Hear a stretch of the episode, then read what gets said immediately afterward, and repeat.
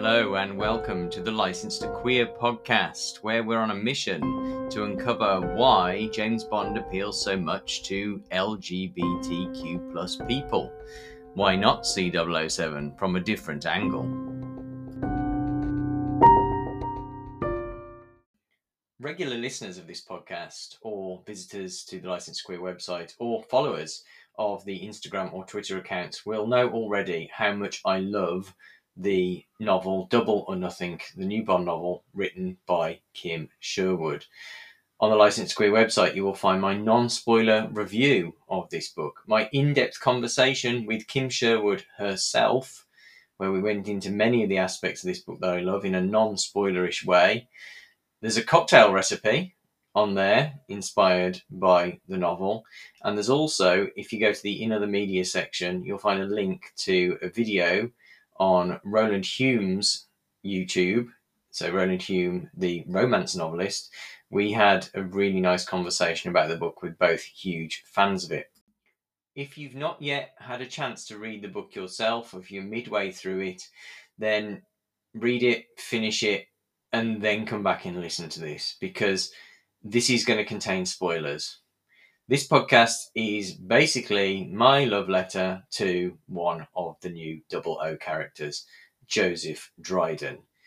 And it's critiquing Dryden from a queer point of view, which is pretty easy to do, actually, for a change, because he's actually gay.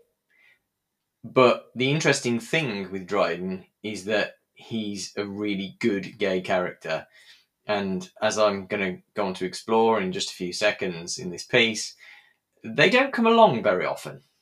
Enjoy. 004 Reasons Why Joseph Dryden is the gay hero we've been waiting for. Written and read by David Lowbridge-Ellis. There are so many pitfalls when it comes to creating a gay character who is realistic, sympathetic, and unstereotypical that it's probably not surprising that most writers don't even bother trying.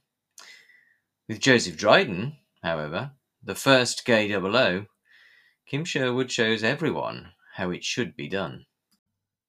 Fiction is full of bad gay characters. I don't just mean bad guys who are gay, although there are plenty of those. Above all, we queers have mostly been represented by people who are not very nice. The examples that spring most readily to mind in the Bond series are From Russia with Love's Rosa Klebb, a bisexual aromantic in the novel and a lesbian in the film, Diamonds Are Forever's hand holding assassins, Wint and Kidd, and first time assuming Silva in Skyfall. There was a time when we would accept any gay characters, however numerous their faults, because we didn't have much choice. We took any representation we could get. Among the more questionable characters in Bond, we've had coded lesbian in Goldfinger, Pussy Galore, powerless against Bond's magic penis, at least temporarily.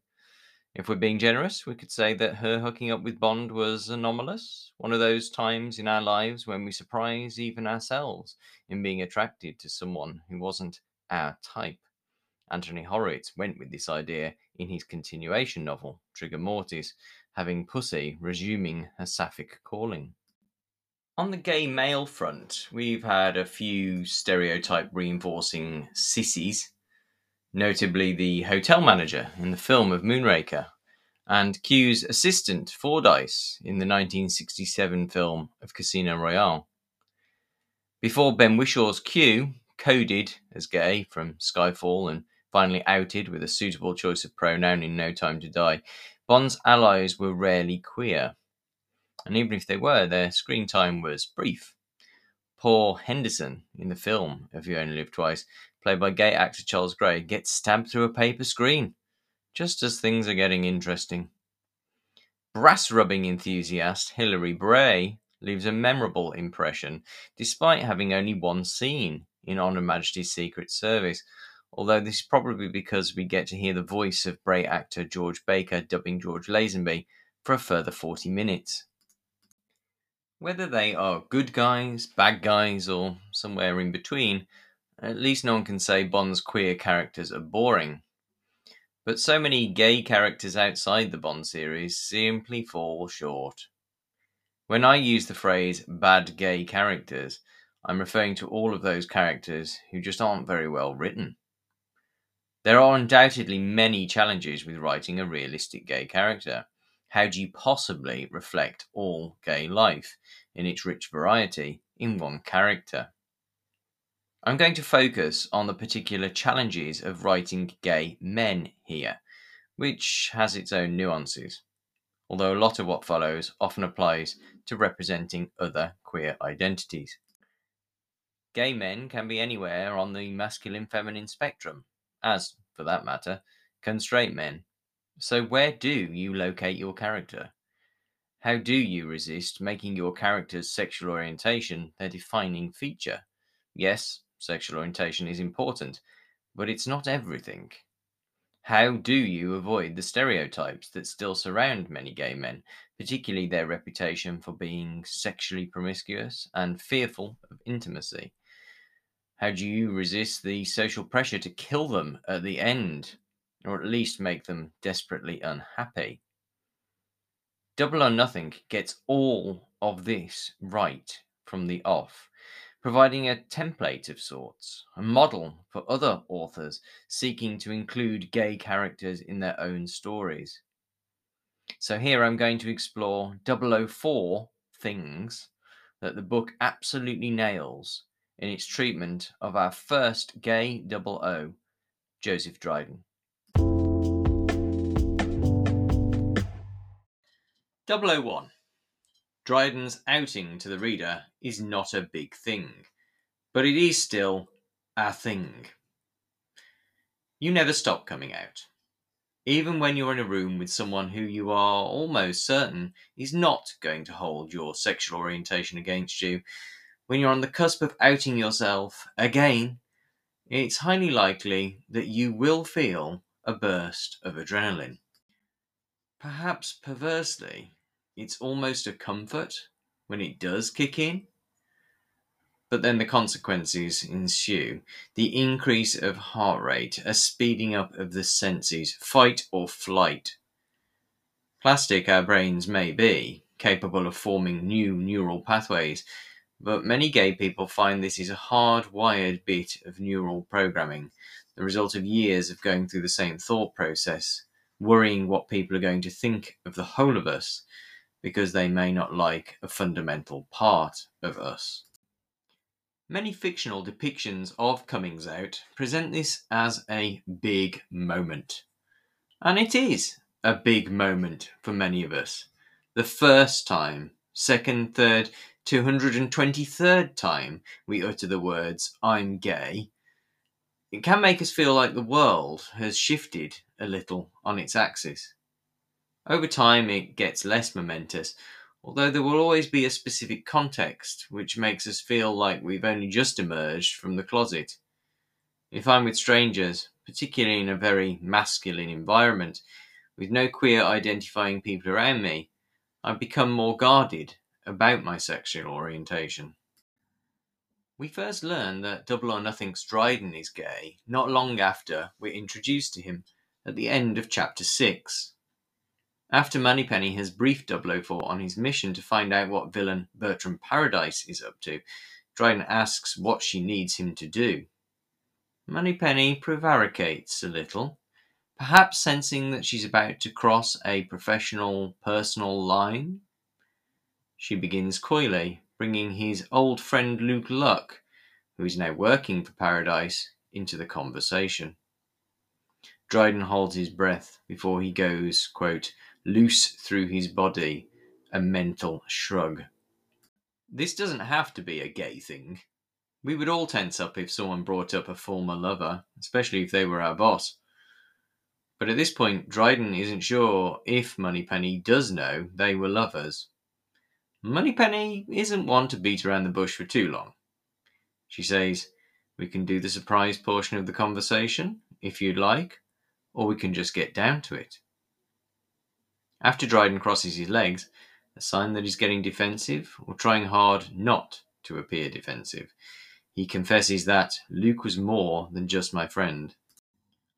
Although there is a degree of uneasiness between Dryden and Moneypenny, we've moved on significantly from the don't ask, don't tell culture of the intelligence services of the past, memorably alluded to by Samantha Bond's Moneypenny in the film Tomorrow Never Dies. In grand Bond tradition, and to make sure that there is no ill feeling between Moneypenny and Dryden, the chapter ends with some playful banter, centering, as it often does with James Bond himself, on the male sex organ, but here given a gay twist. Moneypenny tells Dryden to check in with Q to make sure everything's in working order, meaning Dryden's neural implant, and perhaps something else. Dryden takes the offered bait. I didn't know Q leaned that way. The joke about Q's sexual orientation only gets funnier when you find out later on that they are not a human being, but a quantum computer. So, presumably, they don't have any leanings at all. Crucially, it's Dryden himself who makes the gay joke. He's not inhibited about his sexual orientation now. It's out in the open, with someone he trusts not to hold it against him.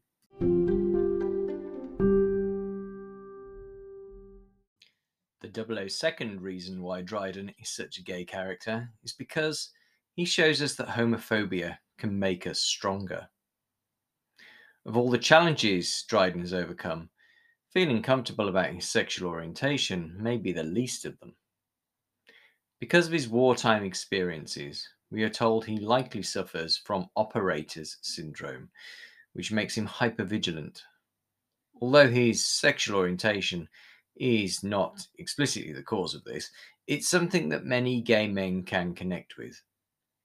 Like many gay men who cultivate relaxed exteriors for the benefit of onlookers, Dryden is a different story beneath the surface.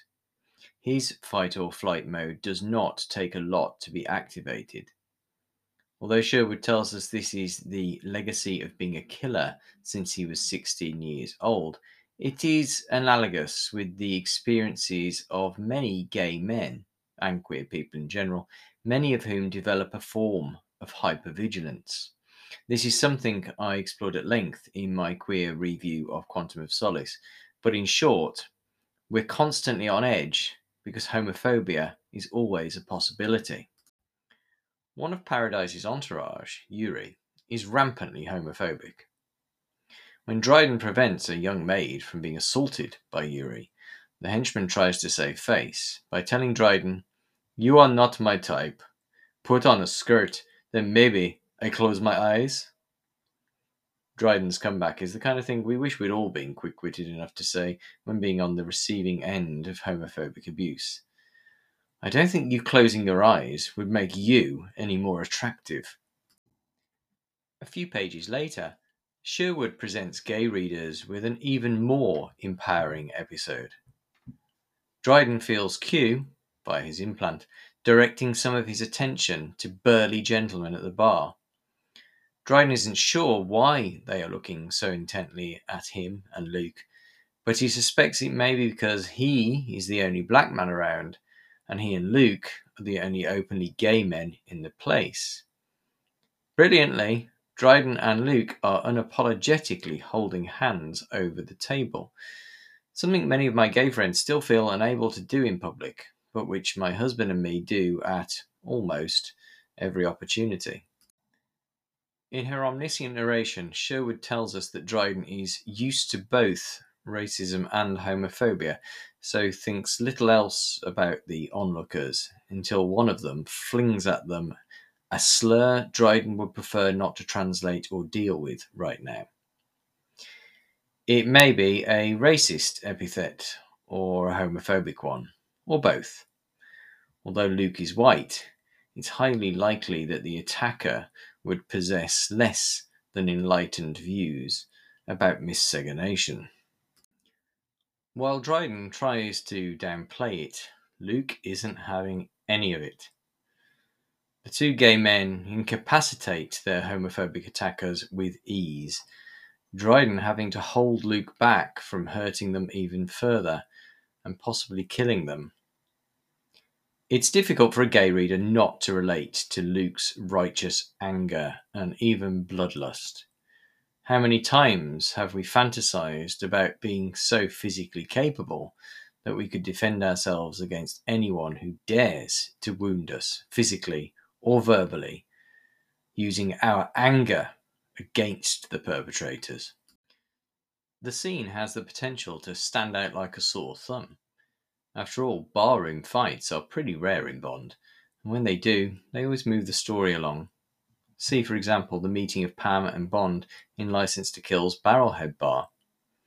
What stops this Dryden bar fight being viewed as an exercise in wish fulfillment for gay readers, not that I would have had any problem with that, is Sherwood expertly weaving it into the plot. Dryden uses the fight to disguise his palming of a much needed mobile phone.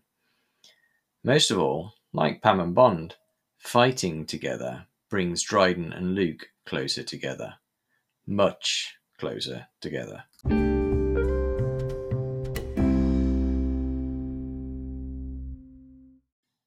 The 003rd reason why Dryden is such a great gay character is because the gay sex between Dryden and Luke is tender and sexy. Let's just get this out of the way now. There's no such thing as gay sex.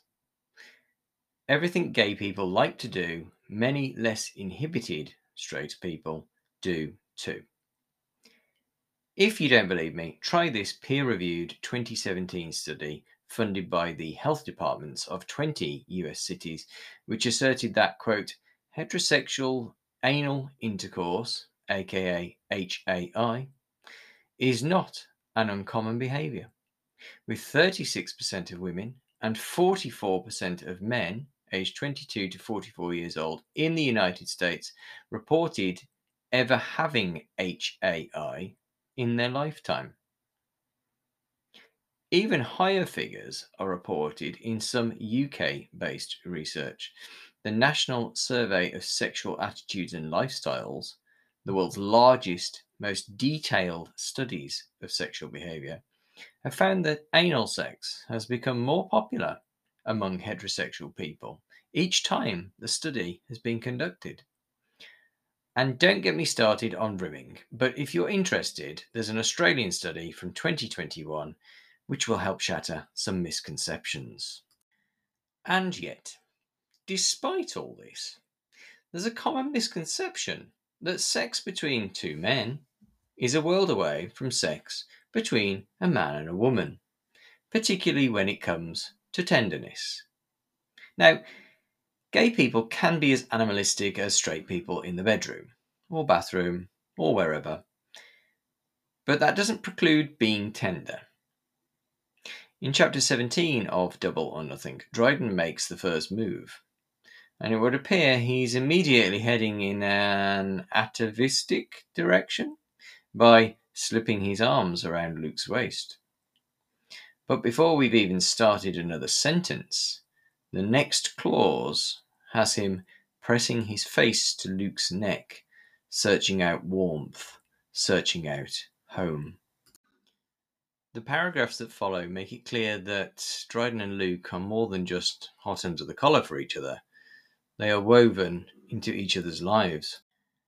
Sherwood economically uses telling details, like Fleming did, to make the scene both tender and erotic. As a reference to what happened years before while they were both on active duty in Luke's tent and how it made Dryden realize something about himself. A tantalizing ellipsis.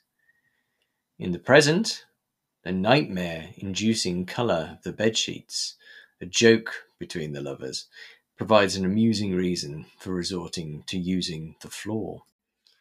If Double or Nothing was to be adapted for the screen, the Bond series' first sex scene between two men would undoubtedly cause something of a headache. How much to show? How much to conceal? Sherwood doesn't have that problem. Her sparingly chosen words give our imaginations everything we need. Tenderly true to life, the lovers come down from their consummation without feeling the need to reacquaint themselves with their clothing. Luke only reaches for his boxers when Dryden dredges up a painful memory, his nakedness not apparent until Dryden starts stripping back the years.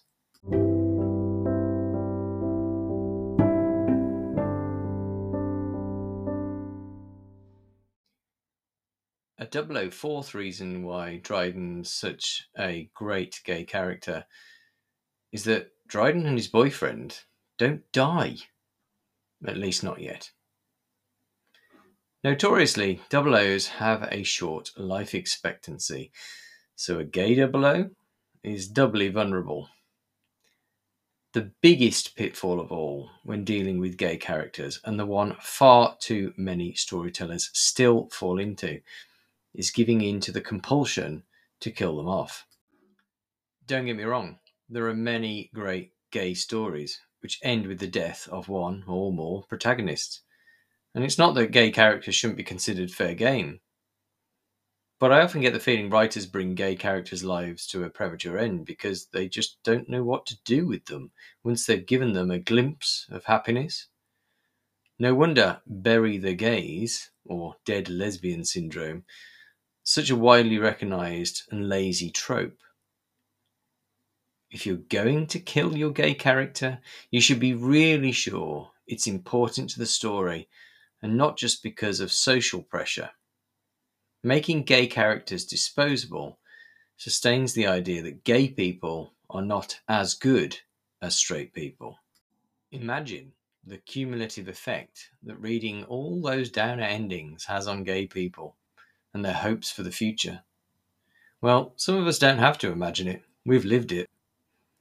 Letting a gay character live means the reader has to take a gay character seriously. If two or more men are in a loving relationship, we have to entertain the shocking idea that gays can live happily ever after. Killing off one or more of them reasserts heteronormativity. The presumption is that the presumed straight audience will be able to relax because the world is back to normal.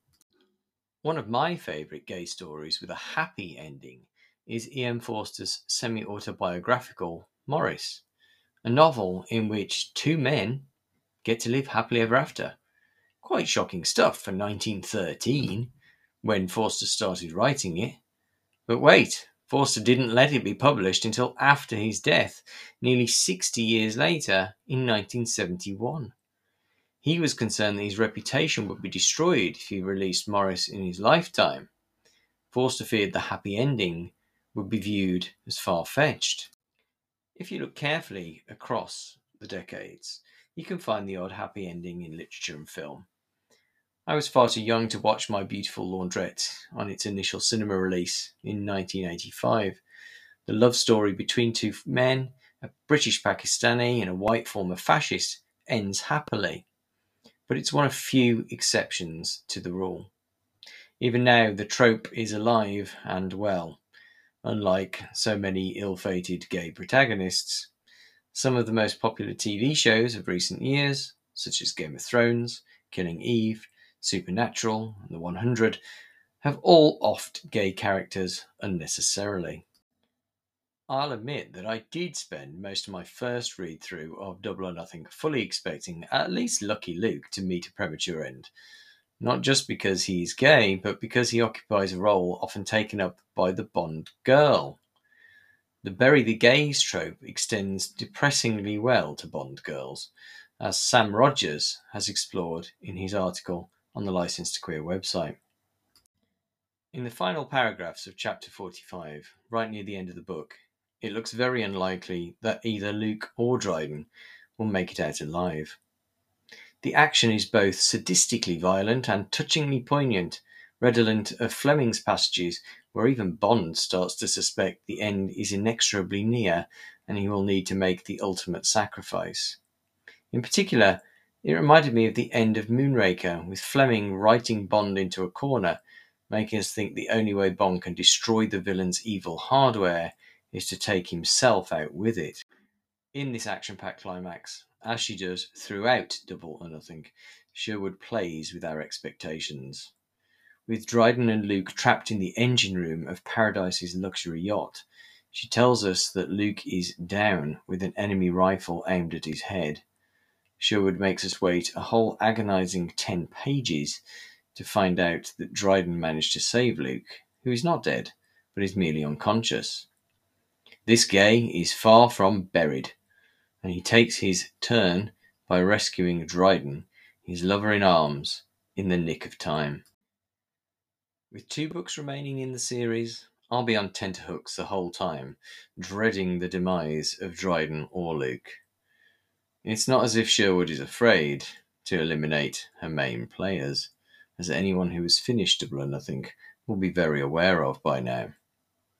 I have no doubt, however, that should 004 and or his reignited form of flame meet their ends, death will come with consequences. Sherwood certainly has what it takes to send a double O out to die, but I'm certain she won't kill Dryden on a whim. Thank you mm. for listening to this episode of the License to Queer podcast.